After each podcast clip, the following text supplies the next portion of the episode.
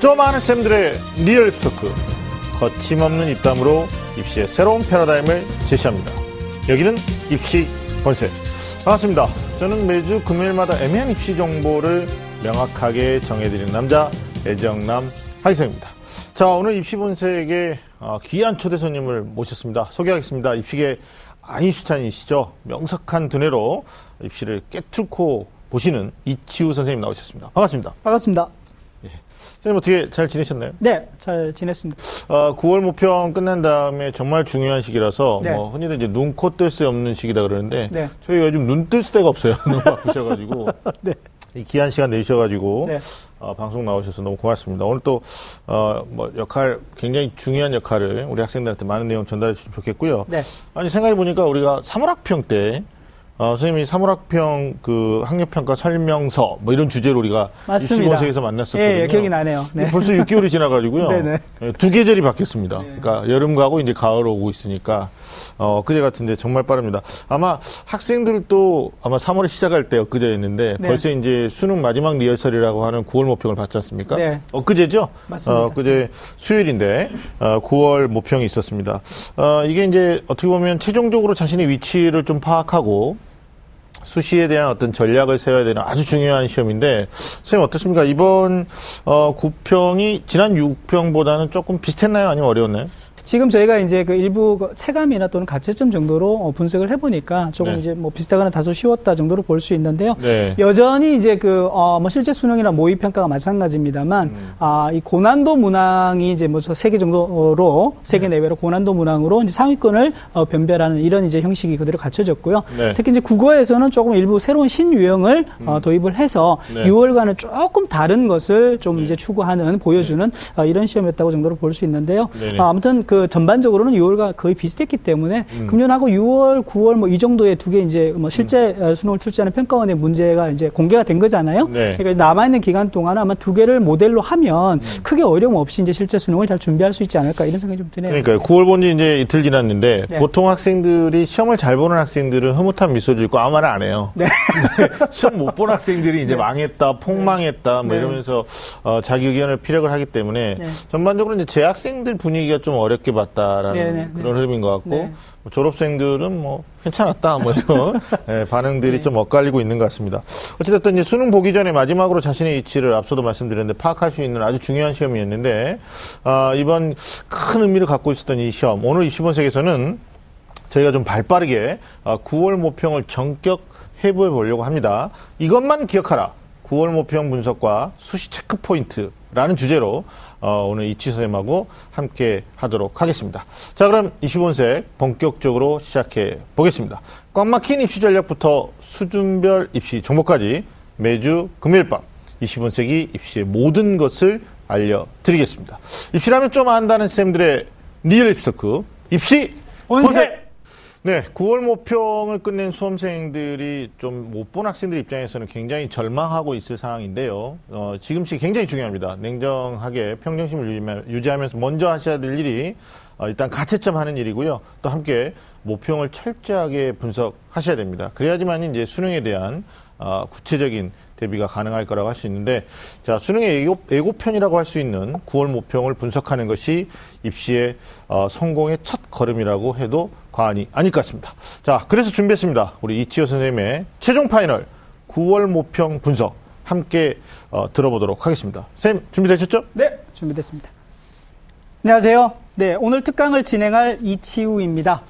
어, 아마 오래 전인 것 같은데요. 어, 이게 6월 모의평가, 9월 모의평가 이제 두 개의 시험이 있을 때 저희가 보니까 아, 기본적으로는 6월 모의평가는 어, 시험이 조금 많이 어려웠었고요. 9월 모의평가는 시험이 조금 다소 쉬웠습니다.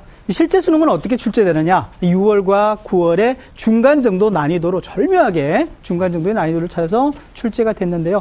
아마 지금 금년 시험도 대략 이제 그런 추세가 이어지지 않나 이런 어, 예견, 예견을 좀 해볼 수가 있겠고요.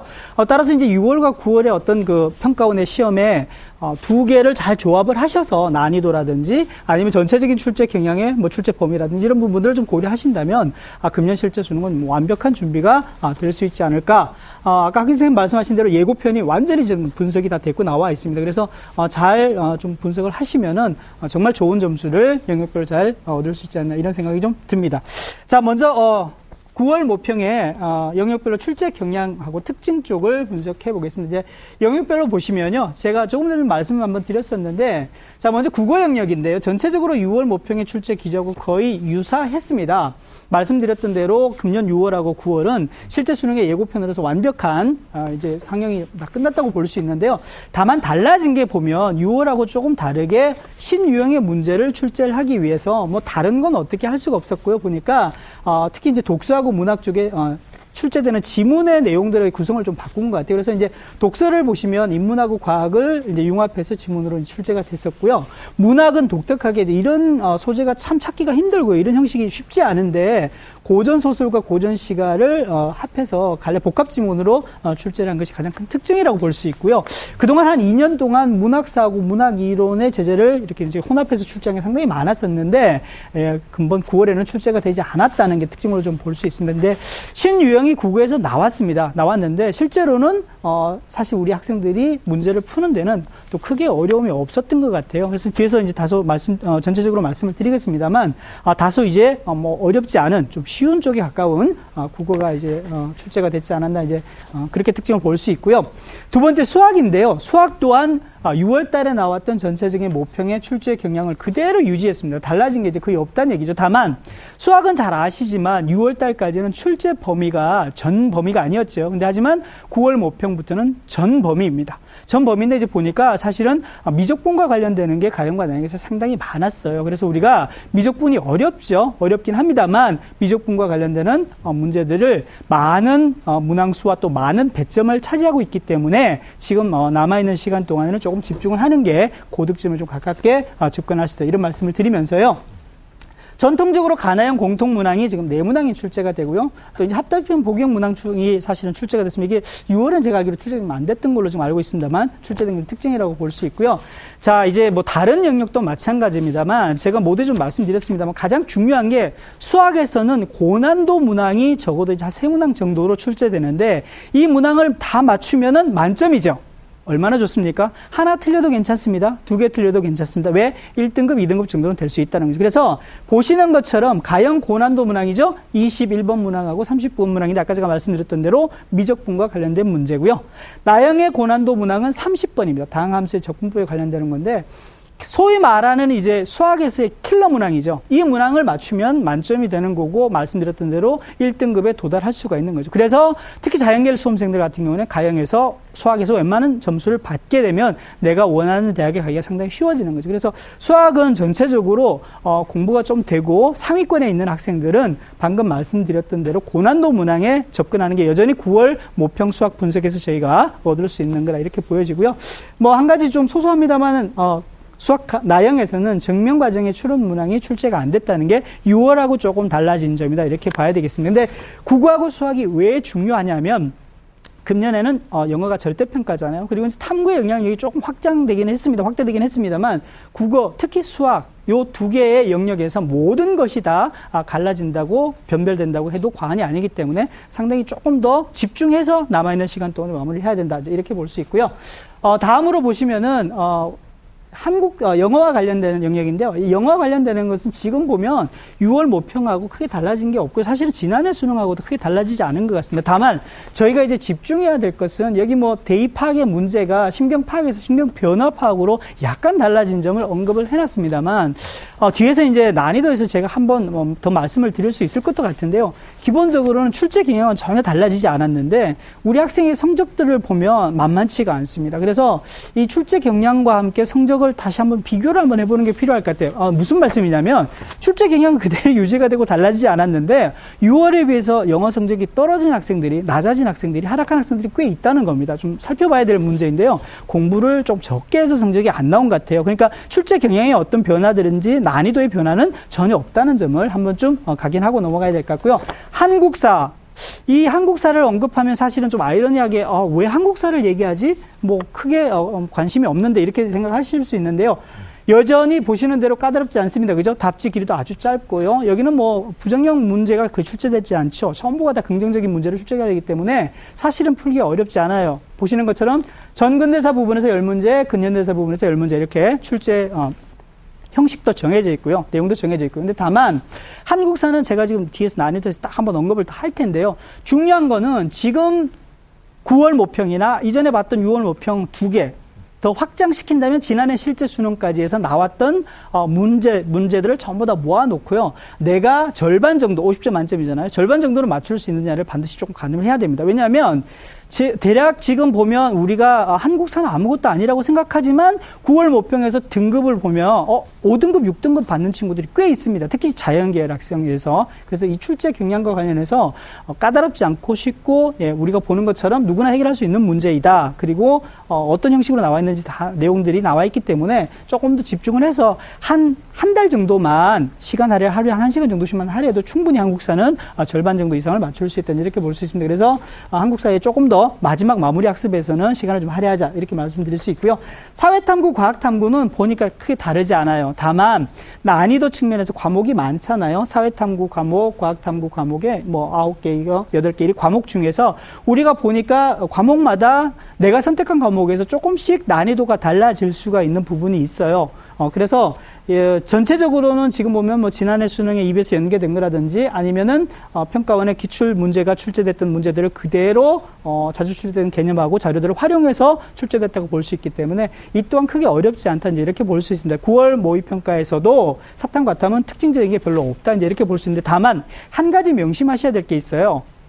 왜냐하면 국어하고 수학에 집중해서 공부를 많이 해왔던 학생들의 입장에서는 지금부터 사과에 두 개의 과목이든 아니면 한 개의 과목을 마무리해 나갈 텐데요. 그런 상황에서 보신다면 아까 제가 말씀드렸던 한국사 예처럼 결국에는 금년에 봤던 6월, 9월 모의평가에 내가 선택한 과목의 문제, 문항 40문제겠죠. 그 다음에 지난해 실제 문제, 어, 문항까지 하면 60문항입니다. 어, 지난해 뭐 6월, 9월까지 한다면 또 문항 수가 한 100문항으로 확장될 수 있죠.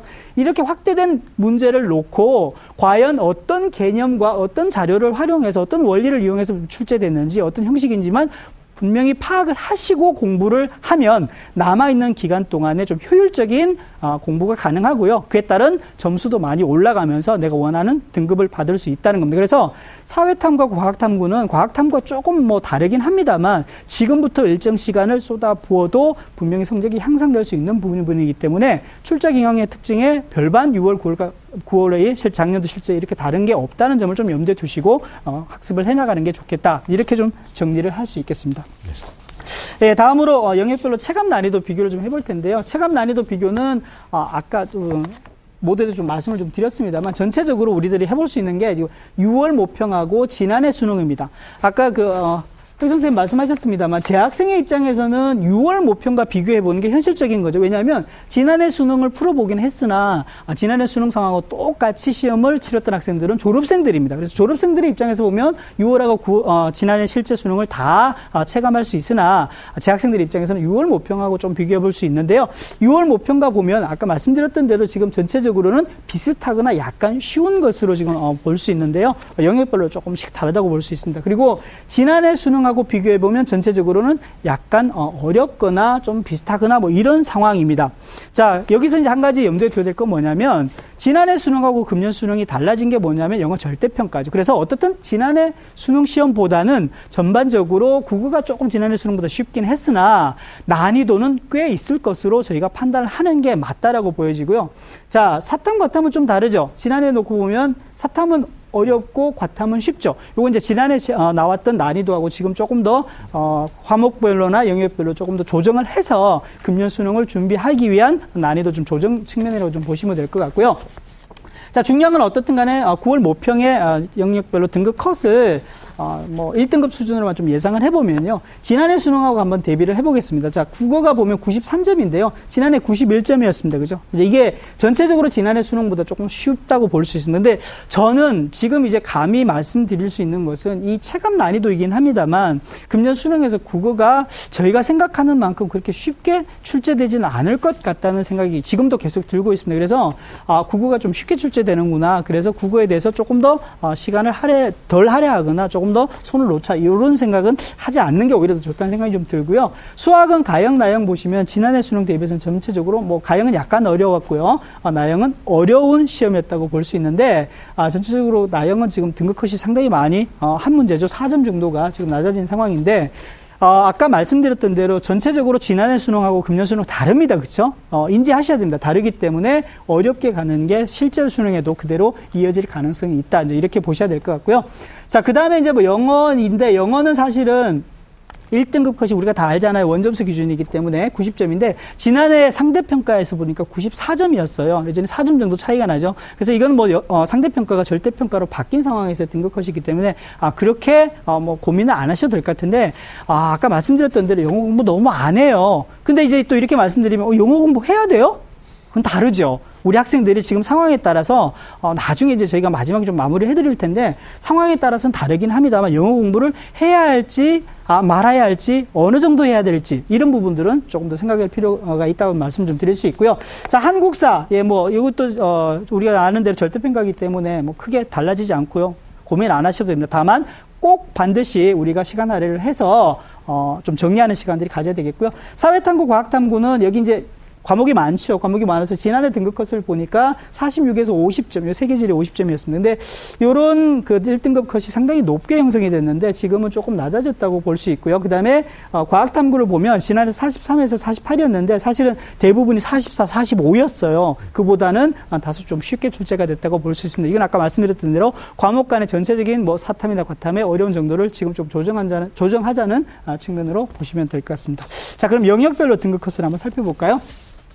자, 국어인데요. 국어는 아까 1등급 컷은 말씀드렸습니다. 2등급은, 어, 요건 반드시 어, 생각해 주셔야 될 게 지금은 가채점 상황이고요. 또 체감의 어떤 그런 어, 난이도를 어, 기준으로 등급 컷을 어, 산정했다는 부분을 조금 더 생각을 해주셔야 될 것 같습니다. 그래서 2등급 컷은 88이고요. 3등급이 80이고 4등급이 72인데 오른쪽이 괄호 안이 지난해 어, 등급 컷인데 비해서는 어, 다소 지금 점수가 높습니다. 그죠? 그래서 이제 한 2점 내지 3점 정도씩 조금 더 쉬운 정도로 출제가 됐다. 이렇게 이제 볼 수 있을 것 같고요.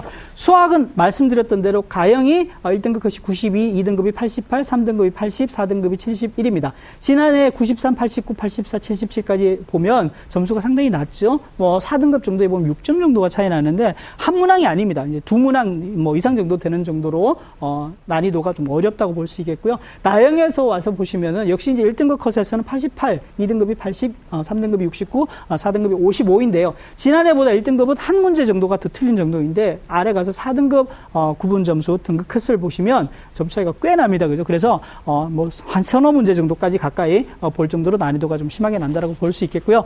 자, 영어는 말씀드렸던 대로 요 그 괄호 안에 있는 게 지난해 상대평가의 등급 컷이기 때문에 절대평가의 등급 컷하고 기준이 좀 다릅니다만 어, 어떻든 간에 중요한 것은 이 등급자 수가 상당히 많이 늘어난다는 거죠. 예, 난이도가 동일하다면은 작년에는 90점, 어, 94점이 1등급 컷이었는데 금년에 90점이니까 그만큼 더 많은 학생들이 1등급을 받고 2등급을 받고 3등급을 받고 4등급을 받는다는 점은 조금 염두에 두셔야 될 것 같습니다. 자, 어, 사회, 어, 어, 한국사로 한번 가볼까요? 네. 한국사는 뭐 지금 말씀드렸던 대로 뭐 자꾸 한국사 얘기를 해 어, 이렇게 말씀하실 수 있는데요. 이 한국사는 정말 중요합니다. 일반적으로 우리가 생각하는 것하고 다르게 아 국어도 1등급, 수학도 1등급, 영어는 아 공부 좀 했으니까 당연히 안 해도 1등급인데 사과도 공부를 꽤 해서 1등급인데 한국사가 5등급, 6등급 나오는 친구가 있어요. 저도 실제로 봤으니까. 근데 이런 경우에는 안 해서 그런 거고 전혀 정리가 안 돼 있는 거거든요. 그럴 경우에는 지금 남아있는 기간 동안 해야 됩니다. 왜냐하면 아무것도 아닌 것 같지만 이, 어, 한국사로 인한 뭐 최저 기준이 이제 안 될 수도 있고요. 또 하나는 한국사 점수가 나오지 않아서 점수를 또 감점 받을 수도 있습니다. 이런 부분들을 조금 더 염두에 두고 하셔야 될 것 같습니다. 자, 사회탐구로 한번 가볼까요? 자, 사회탐구는 많이 보는 과목으로 우리가 좀 정리를 해봤는데요. 보시면 생활과 윤리, 사회문화, 한국지리 뭐 이런 게 좀 많이 보는 어, 과목 쪽에 속하는데 자 여기서는 뭐 개별 어, 과목별로 등급 컷을 얘기하는 건 별로 의미가 없다고 생각되고요. 제가 한 번에 좀 정리를 해드리면 어, 1등급 컷은 점수가 비슷하죠. 근데 하지만 2등급, 3등급도 비슷하다고 말씀드릴 수 있는데 4등급에 내려와서 보면 그 이하는 어, 지난해보다 지금 어, 9월 모평의 등급 컷이 물론 과목별로는 좀 다를 수 있습니다만 전반적으로 많이 낮아요. 왜 그러냐면 4등급 이하는 공부가 지금 안 돼 있는 거예요. 상위권 학생들은 공부를 계속 사탐이든 과탐이든 해나가는 입장인데 그렇기 때문에 4등급 이하의 점수 차이들이 좀 많이 나는 겁니다. 근데 분명히 이건 회복되죠. 언제? 지금 남아있는 기간 동안 공부를 해나가면 4등급, 5등급, 6등급 점수는 실제 어, 등급 컷처럼 점수가 올라가게 됩니다. 다만 이 상황에서 이제 뭐 한 등급 올리는 게 아니라 2등급, 3등급을 뛰어넘을 수 있는 약진할 수 있는 이제 그런 어, 전략들을 조금 세우는 게 중요하다 이렇게 볼 수 있고요. 과학탐구로 한번 가볼까요? 네, 과학탐구는 어, 물화생기 각원 과목인데요. 많이 보는 과목이죠. 특히 이제 뭐 어, 생원하고 특히 지원, 지구, 지구과학 원이 어, 지금 뭐, 절대 다수가 많이 보는 어, 시험인데요. 전체적으로 보시면 등급 컷이 지난해하고 금년하고 이제 보면 어, 지난해보다는 금년 등급 컷이 조금씩 더 높은 점, 높은 걸 좀 볼 수 있습니다. 물론 이제 영역별로 조금 더 다르긴 한데요. 아까 말씀드렸던 것처럼 과학탐구의 핵심은 지금 보시면 어, 상위권에서는 등급 컷이 뭐 비슷하거나 조금 높거나 낮거나 이렇게 하는데요. 특히 이제 3등급, 4등급 정도에 와서 보시면 네. 상당히 지난해보다는 조금 더 쉽게 출제가 된 점을 볼 수 있습니다. 아까 제가 말씀드렸던 데 사회탐구부는 4등급 밑으로는 등급 컷 점수 차이가 9월 아, 모평 정도가 되더라도 지난해에 비해서는 조금 낮은 게 사실이거든요. 왜냐하면 남아있는 기간 동안에 탐구 공부를, 특히 과학탐구나 사회탐 공부를 열심히 하기 때문에 등급컷이 올라가는데 지금은 기본적으로 올라가져 있잖아요. 그러니까 지난해보다는 조금 더 쉽게 출제가 된 게 9월 모평이다. 이렇게 볼 수 있는데 요 난이도도 실제 수능도 이렇게 될까? 된다? 뭐 이렇게 어, 단정 짓는 것은 조금 어, 넌센스라고 생각이 되고요. 어떻든 말씀드렸던 대로 내가 정말 어, 1등급을 받기 위해서 고난도 문제 두세 문항을 어떻게 해결할지 이런 것에 좀 방점을 두시고 마지막 마무리 를 학습을 좀 해나가는 게 중요할 것 같습니다. 어, 자, 이제 주요 대학의 합격선 예측인데요. 아, 참 어렵습니다. 지금 이제 뭐 시험 본 지 얼마 되지도 않았는데, 그리고 가채점으로, 어, 또는 이제 뭐 체감으로 어떻게 등급 어, 컷이 아니고, 실제 어, 지원 가능 대학의 점수까지 뽑아서 이렇게 설명을 해주나. 그래서 이제, 어, 염두에 두셔야 될 것은, 여기 이제 단선의 점수가 나와 있는데요. 대략적으로 이 정도 점수면, 어, 이런 정도 수준의 대학을 갈 수 있다 정도로 가늠을 좀 하셔야 될 것 같고요. 자, 인문계열인데 보면 국어, 수학, 나영과 사탐입니다. 그래서 세 개 영역이죠. 점수를 다 합하면 300 300점 만점의 원점수죠. 어, 그런 정도로 보시고 영어는 내가 받은 등급이 어느 정도에 해당되느냐 보시면 좋을 것 같은데요. 자, 어, 최상위권을 가려면 280점 정도라고 했는데 사실은 이제 뭐 서울대나 연대 고대 상위권 정도인데 더 꼭대기에 서울대 경영 가려면 지금 보니까 290이 넘어야 되는 점수가 어, 현실적으로 돼야 될 것 같은데요. 어, 대략 보면 어, 서울대권의 상위권, 연고대권의 상위권 이렇게 가기에는 280점 정도는 충분하다고 생각이 좀 들고요. 그 다음에 어, 서성한 정도 가기에는 265점 정도 이상이면 가능할 것 같고요. 어, 건동홍수기입니다. 인문계열 어, 국수탐 점수로 어, 국어 수학나 사회 점수로 255점. 영어 등급은 1.5등급, 1등급에서 2등급 정도 사이면 될 것 같고요. 자 전체적으로 와서 인서울에 가려면 어떻게 해야 되느냐? 어, 지금 9월 모평의 점수로서는 210점 정도만 넘고 영어 등급이 3등급에서 4점, 4등급 정도만 사이면 어, 서울 소재 대학들은 좀 찾아볼 수 있다 이런데 잘 아시잖아요. 그죠? 이 원점수하고 편점수 100분위가 좀 달라지는 면이 있습니다. 그래서 어, 하지만 어, 다음 주에 이제 우리가 그 수시 지원할 때는 어, 반드시 이제 이 원점수를 가지고 좀 가늠을 해봐야 되니까 어, 어느 정도 어, 갈 수 있는지를 좀 가늠하는 선으로 어, 인문계 점수를 좀 활용을 했으면 좋겠고요. 여기 나와 있는 점수는 지금 수준을 대략적으로 얘기한 거잖아요. 근데 디테일하게 어, 개별 대학 학과의 점수를 보면 조금 더 달라질 수 있습니다. 그래서 어, 폭을 좀 range를 생각하고 어, 범위로 좀 접근하실 필요가 있다 이렇게 볼 수 있습니다. 자연계열로 한번 가볼까요? 네, 자연계열은 어, 점수가 이제 국어하고 수학 가형에 과탐이죠. 그러니까 세 개 역시 300점 만점이고요. 영어 등급이라고 볼 수 있는데, 자, 서울대 상위권 의학 계열인데요. 280점 반드시 넘어야 되고요. 그러니까 서울대 의대도 지금 290이 넘어야 될 것 같더라고요. 아, 이렇게 생각하시면, 오, 그렇게 받은, 점수 받은 친구가 누가 있을까? 있더라고요. 그래서 조금 높은 점수 해야 된다는 말씀 좀 드리고요. 하지만 어, 서울대 상위권이나 의학 정도로 생각하신다면 뭐 280점 정도만 내고도 충분할 것 같고요. 예, 전체적으로 보면은 서성한 정도를 가려면 뭐 255점 정도면 충분할 것 같은데, 말씀드렸던 대로 내 점수를 잘 합산해서 어, 볼 필요가 있겠고요. 영어는 등급 기준으로 어, 제시되는 점수라고 볼 수 있겠고요. 인서울에 가기 위해서는 어, 인문계열보다는 점수가 좀 낮아도 될 것 같아요. 200점 정도 이상이면은 어, 충분히 가능하다고 보여지고요. 말씀드렸던 대로 이게 이제 표준 점수하고 백분위가 어, 바뀌어지면 조금 달라질 수 있습니다만 어떻든 가채점 성적으로 우리가 어, 정시 모집이 어느 정도 갈 수 있는지를 좀 염두에 두고 수시 지원에 어, 판단을 해야 하기 때문에 어, 참고 자료를 좀 활용을 하시면 어, 되겠다는 생각이 듭니다. 자 이상 최종 final 9월 모평 분석이었습니다. 자, 앞서 우리 이치우 선생님의 9월 모평 분석 특강을 들어봤는데요. 아, 명강의 감사합니다. 아마 수험생들과 학부모님들한테 상당히 판단하는 데 도움이 많이 됐을 것 같습니다. 고맙습니다. 네. 자, 바로 이어서 우리가 아, 최종 점검 수시 체크 포인트에 네. 대한 이야기를 좀 나눠보겠습니다. 아, 수시 체크 포인트 중에 첫 번째는 네. 아, 수시 지원 최종 결정은 9월 모평 성적으로 판단하라. 네. 입니다. 아, 아무래도 이제 우리 학생들이 9월 모평 보고 어, 수시를 바로 이제 원서 접수를 해야 되는데 사실 6월 모평 같은 경우는 점수가 나왔고요. 백분위까지 다 받았고 네. 등급도 알고 있는 상태인데 9월은 이제 아직 성적표가 나오지 않은 상황이다 보니까 아, 여섯 장에 대한 원서 접수 부담스러울 수밖에 없습니다. 네, 맞습니다. 옛날에 원서 접수 제한이 없을 때는 막 쓰는 건데 네. 예, 선생님 어떻게 해야 될까요? 이게 9월 모평 가채점 결과를 수시 지원에 좀 어떻게 활용하면 학생들이 도움될지 좀 맥락을 정리해 주시죠. 예, 어, 말씀 주셨던 대로 9월 모평이 지금 상당히 중요하죠. 내 수능의 현 주소이기 때문에요. 네. 어, 지금 9월 모평에서 내가 받은 점수가 과연 어, 수능에 있어서 내가 정시 모집에서 과연 어느 정도 성적을 받을 수 있을지를 좀 예측하는 예, 그런 어, 상황이 좀 돼야 되는데요. 그러다 보면 9월 모평 점수를 기준으로 해서 지난 6월 달에 내가 점수를 어느 정도 받았는지 그리고 9월 달에 점수의 변화의 추이가 또 어떻게 되는지 어, 그걸 토대로 해서 앞으로 남아 있는 기간 동안 이제 뭐한 70일 공부를 하면 네. 어, 실제 수능에서 내가 성적이 어느 정도 나올지를 어, 좀 힘들긴 합니다만 어, 네. 미리 예측을 하고 네. 전체적인 수시의 지원 어, 가이드라인을 좀 세우는 게 좀 중요하다고 보여지는데요. 네. 사실 말씀하셨던 대로요. 어, 6월 성적은 사실은 뭐 그 6월 이전에 공부했던 거고요. 지금 네. 9월 성적은 또 이제 9월 이전에 공부했던 거고 네. 실제 수능은 이제 9월 이후에 공부해야 될 거지 않습니까? 그렇죠. 래서 이제 어, 사실 예단하기는 쉽지가 않으나 어떤 식으로든 간에 조금 제대로 예측을 하지 않으면 나중에 수시 모집에 어, 다 원서를 넣고 난 다음에 실제 수능을 봤더니 어 수능 점- 점수가 대박이 났어요.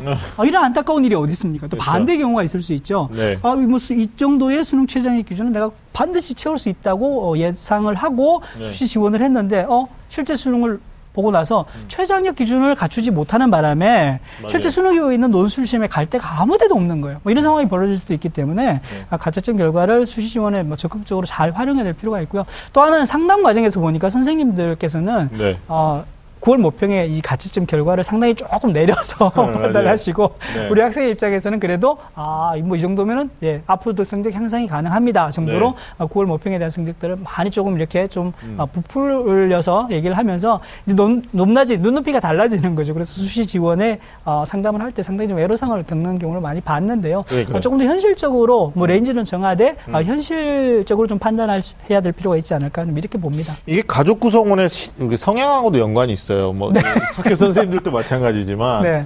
뭐 어떤 어머니는 뭐 너 9월 보고 너한테 실망했어 뭐 이렇게 네. 얘기하니까 학생이 이제 말도 안 하고 예. 말도 안 한다는 건 사실 공부도 안 한다는 얘기가 돼버리거든요. 예. 그래서 정말 중요한 얘기 해 주신 게 6월 모의 평가는 6월 전에 공부고 맞습니다. 그다음에 9월 모의 평가는 사실 6월 모의 평가로부터 어, 9월 5일까지 공부한 걸 맞습니다. 테스트 받은 건데 네, 네. 사실 이 시기에 이제 많은 학생들이 여름방학 활용해서 수시 원서 접수 때문에 네. 상당한 시간을 기회비용을 치렀거든요. 맞습니다. 네. 제가 좀 당부드리고 싶은 말씀은 어 뭐 우리 전문가시니까 재수생들도 많이 만나실 텐데 네. 실제로 9월 모의 끝나고 수능까지 70일 이 기간이 굉장히 중요하지 않습니까? 맞습니다. 예. 이때 얼만큼 노력하느냐에 따라서 예. 많이 달라지더라고요. 맞습니다. 예. 그래서 이제 작년에 저희가 이제 좀 봐왔던 친구들도 보니까 네. 어, 학생부가 상당히 괜찮은 친구들이 또 수시 모집에 지원도 상당히 잘했어요. 물론 이제 수능도 예측하기로는 예단은 쉽지는 않으나 네. 어느 정도 수준이 나올 것이라고 이제 보고 어, 원서를 다 넣었는데 수시 모집에 보기 좋게 다 떨어졌어요. 근데 이제 음.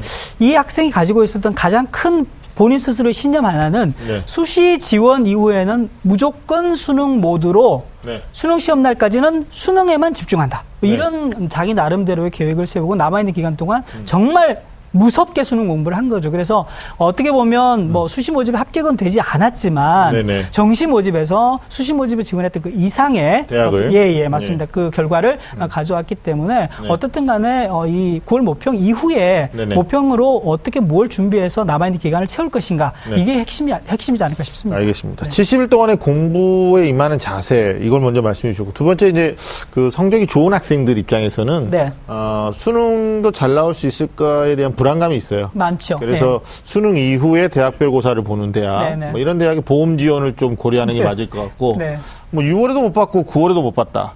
근데 수능 때는 잘 볼 리가 없잖아요. 그렇죠. 네, 이런 네. 이제 중위권 이하의 성적대에 해당되는 학생들은 네. 뭐 수능 체제가 없는 대학을 좀 고려한다거나 네, 네. 아니면 뭐 어, 수능 전에 어, 대학별 고사를 통해서 뭐 논술이라든지 적성을 보는데 최저가 없는 대학들이 좀 있지 않습니까? 있죠. 네. 이런 대학들을 좀 공략하는 네. 뭐 성적대별로 조금 네. 어, 좀그 컨디션을 좀 다르게 가져가야 되는 게 아닌가라는 네. 생각이 들고요. 예. 아무래도 9월 합평 어, 지금이 안개 속이거든요. 맞습니다. 뭐 입시 기관들이 예상하는 점수를 가지고 본인의 위치를 파악해야 되니까 네. 아까 우리 지선께서 보여주신 게 참 좋았던 게 네. 작년 수능과 그리고 이번 6월 결과를 비교해 주셨거든요. 네, 네. 그럼 작년 수능에서의 등급 컷에 해당되는 도수 분포가 있고요. 네. 또 6월에도 마찬가지로 정확한 성적 데이터가 있으니까 그것과 본인의 점수를 플러스 마이너스 계산해 가지고 위치 파악하신 다음에 상향이냐 또는 소신이냐 아니면 공부 그 성적 결과가 좋게 나올 학생들 입장에서는 보험이냐 네. 뭐 이런 맥락을 좀 정하면 되지 않을까 싶습니다. 예. 알겠습니다. 아, 9월 모평 사실 수능은 아닌데 이게 수시 지원 때문에 굉장히 고민이 돼요. 맞습니다. 예, 네. 체크 포인트 두 번째는요. 네. 어, 대학별 전형 일정을 꼼꼼하게 확인하고 지원하라입니다. 네. 예. 아, 진짜 웃긴 게요. 네. 이제 9월 오늘 지금 뭐 끝난 지 이틀 됐으니까 이제 8일 아닙니까? 네. 근데 원수업수는 11일부터 빠르게 시작하는 대학들이 있는데 아직도 전형 일정을 공개하지 않는 대학들이 있다. 이거 어떻게 해야 됩니까? 전형 일정 체크해야 되는데. 예, 맞습니다. 그, 선생님 말씀하신 대로요. 네. 이게 수시 모집, 뭐, 물론 정시는 사실 어떻게 보면 네. 수능시험 보고 난 이후에 정해진 기간에 원서 놓고 네. 기다리면 됩니다. 그렇죠. 기다리면 되는데 네. 수시는 사실은 원서 놓고 나면 물론 이제 뭐 학생부 종합 전형이냐 아니면 뭐 학생부 교과 전형이냐 뭐 논술 전형이냐 네. 전형 유형에 따라서 다르긴 하지만 대부분이 보면 일단 아, 원서를 놓고 나면 뒤따라서 이제 서류 뭐 자기소개서라든지 아니면 네. 추천서라든지 서류를 넣어야 되는 또 일정들이 있고요. 네. 그다음 뒤따라서 또 오는 게 보면 1단계 뭐 학, 학생부 종합전형 같은 그렇죠. 경우는 1단계 합격자 발표가 있고요. 또그 뒤에 이제 1단계 합격자 발표에 뭐 3배수나 5배수를 통과하게 되면 면접을 가야 되는 네. 네. 그런 또 일정들이 있고 또 면접 이후에는 수능 시험 치르고 난 다음에 또 수능 최장의 기준이 또 그다음에 최종 합격자 발표 뭐 이런 과정들이 있잖아요. 그래서 네. 사실은 저는 이제 수시는요. 일정이 상당히 중요하다고 생각해요. 그래서 네. 수시 모집은 어떻게 보면은 정시와는 다르게 상당히 동적인 음. 모집 시기에 네. 조금 어떤 역동적인 그런 입시가 아닌가 싶어요. 그래서 사실은 원서 넣는 순간에 모든 게 끝나는 게 아니라 원서 넣는 순간에 모든 게 다시 시작되고 음. 내가 일정대로 뭘 어떻게 챙겨 나가야 될지가 상당히 중요하다 이렇게 네. 볼수 있는데요. 네. 제가 앞서서 말씀했습니다만 9월 모평이 지금부터 상당히 중요하잖아요. 네. 근데 반대로 이게 또 여러 일정에 음. 또 챙기고 그게 또 이제 뭐 어, 우왕좌왕 하다 보면 사실은 중요하다고 할 수 있는 수능을 또 못 챙기는 뭐 이런 상황들이기 때문에 네. 수시 모집은 전형 일정이 사실은 아, 네.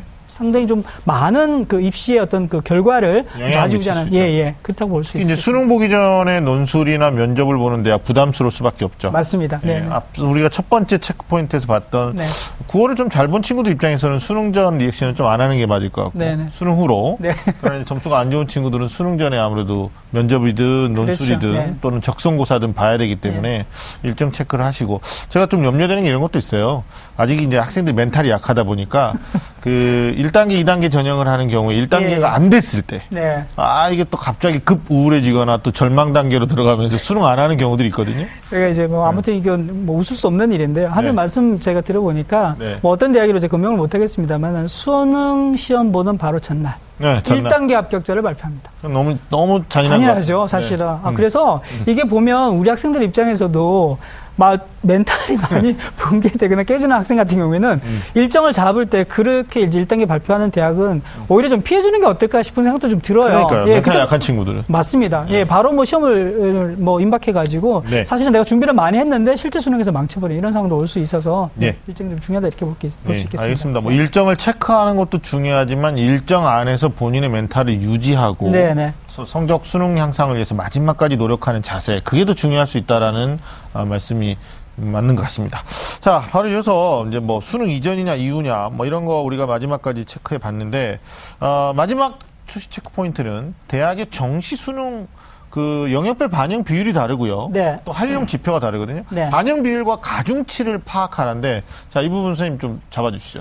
아, 이거 정말 중요할 것 같아요. 특히 이제 금년에는 지난해하고 다르게요. 네. 어, 영어가 절대평가로 바뀌면서 대부분은 이제 국어와 수학, 수학. 그리고 또 사회 탐구나 과학 탐구의 탐구의 반영 비율이 예. 상당히 높아졌습니다. 이제 그러다 네. 보니까 우리가 일반적으로 지난해 정시 모집의 입시 결과를 대학에서 발표한 결과들을 활용할 때도 이게 뭐 반영 비율을 고려하지 않고 단선으로 이렇게 받아들이는데 네. 영역별로 내 성적이 다 뭐 고르게 비슷비슷하다는 전제 하에서는 가능하지만 네. 금년 상황에서는 영어를 뭐 그냥 가감점만 반영한다든지 음. 아니면 등급 간 점수 차이가 상당히 미세하기 때문에 영어의 영향력이 상당히 적어질 수밖에 없거든요. 네. 이런 상황에서는 국어나 수학이나 아, 탐구의 영역별로 반영 비율들을 반드시 체크해야 되겠고요. 음. 네. 그게 사실은 지금 남아 있는 어, 수능 마지막 마무리 학습에서도 내가 어떤 영역에 더 집중해서 많은 시간을 쏟아 부어야 될지와 직결된다, 연결된다고 이렇게 볼 수 있을 것 같습니다. 그리고 또 활용 지표 면에서도 표준 점수 보는 상위권이 있고요. 네. 백분위를 활용하는 중위권이 있기 때문에 네. 특히 백분위 대학 같은 경우는 탐구도 또 만만치 않지 않습니까? 그렇죠. 네, 네. 그래서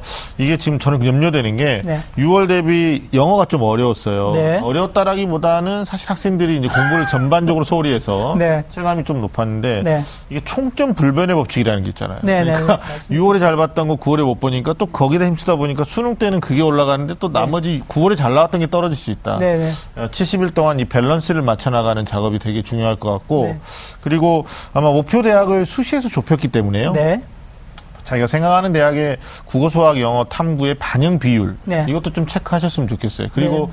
마지막으로는 이런 것도 중요하겠죠. 그 탐구를 한 과목 보느냐 네, 네, 네. 또는 두 과목 중요하죠. 보느냐. 네, 맞습니다. 뭐 심지어 이제 수시에서 한 과목 적용해 주느냐, 뭐 두 과목 적용해 주느냐에 따라서 시간이 없기 때문에 뭐 이런 것 좀 효율적으로 공부하는 게 맞지 않을까 싶습니다. 지금 탐구에서도 어떻든 간에 두 과목이 다 이제 그 선택이 되고 결정이 돼서 공부를 네. 해놓은 친구가 있는 반면에 네. 사실 말씀하신 대로 한 과목은 돼 있는데 한 과목이 안 돼 있는 경우도 있기 때문에 어떻든 한 과목을 더 집중을 해서 성적을 많이 올리고 해당 등급을 받는 게 좀 중요할 것 같고요. 네. 네, 그 죄송합니다. 이제 하나 좀 보태면은 아, 네네네. 네. 아, 중요한 게 아까 영어 말씀하셨잖아요. 네네. 이 영어가 보니까 정말 비슷한 난이도로 거의 6월, 9월이 유사한데 네. 우리 아이들의 점수가 왜 떨어지냐고 봤더니 음. 이게 사실은 2등급의 등급 컷이 80이잖아요. 네. 예, 등급에 상당히 그 높, 뭐 높게 받은 점수라고 하더라도 2등급이 89점입니다. 그렇죠. 이 점수 차이가 9점만의 점수 차이가 나는데 음. 내 점수가 현재 어느 위치에 있느냐를 6월 달에 판단했던 친구를 가정하면 네. 예를 들어서 내가 89점이다. 공부 정말 열심히 했을 겁니다. 한 문제만 더 맞추면 음. 그렇죠. 일등급 되니까. 1등급이 되니까.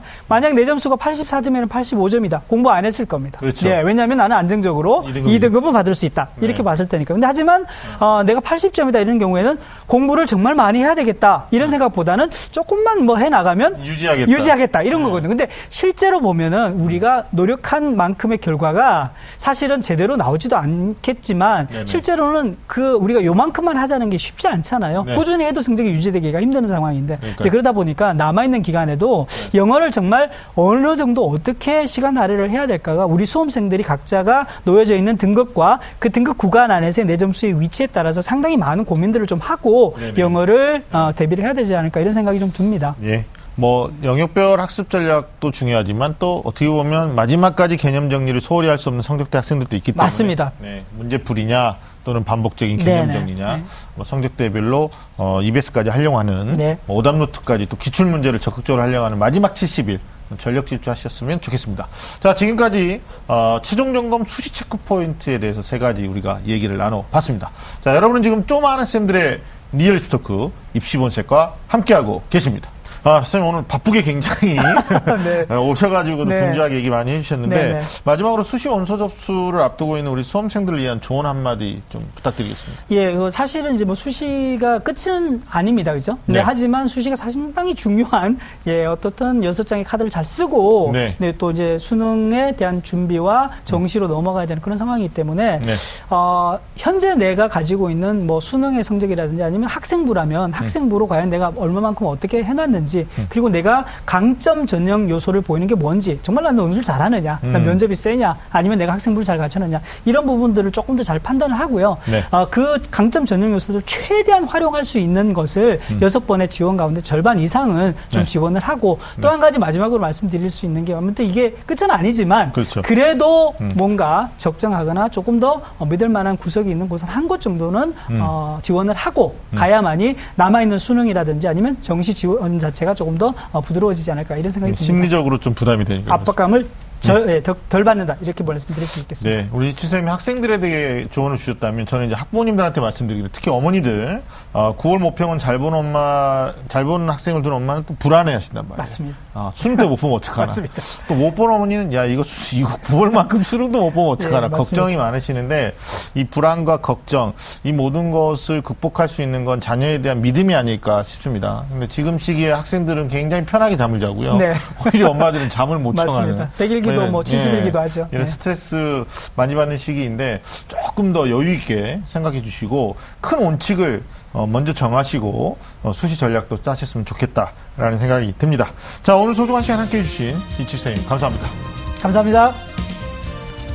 자 매주 금요일 밤 좀 아는 쌤들의 리얼리티 토크는 다음 주에도 계속됩니다. 함께해 주신 여러분 감사합니다.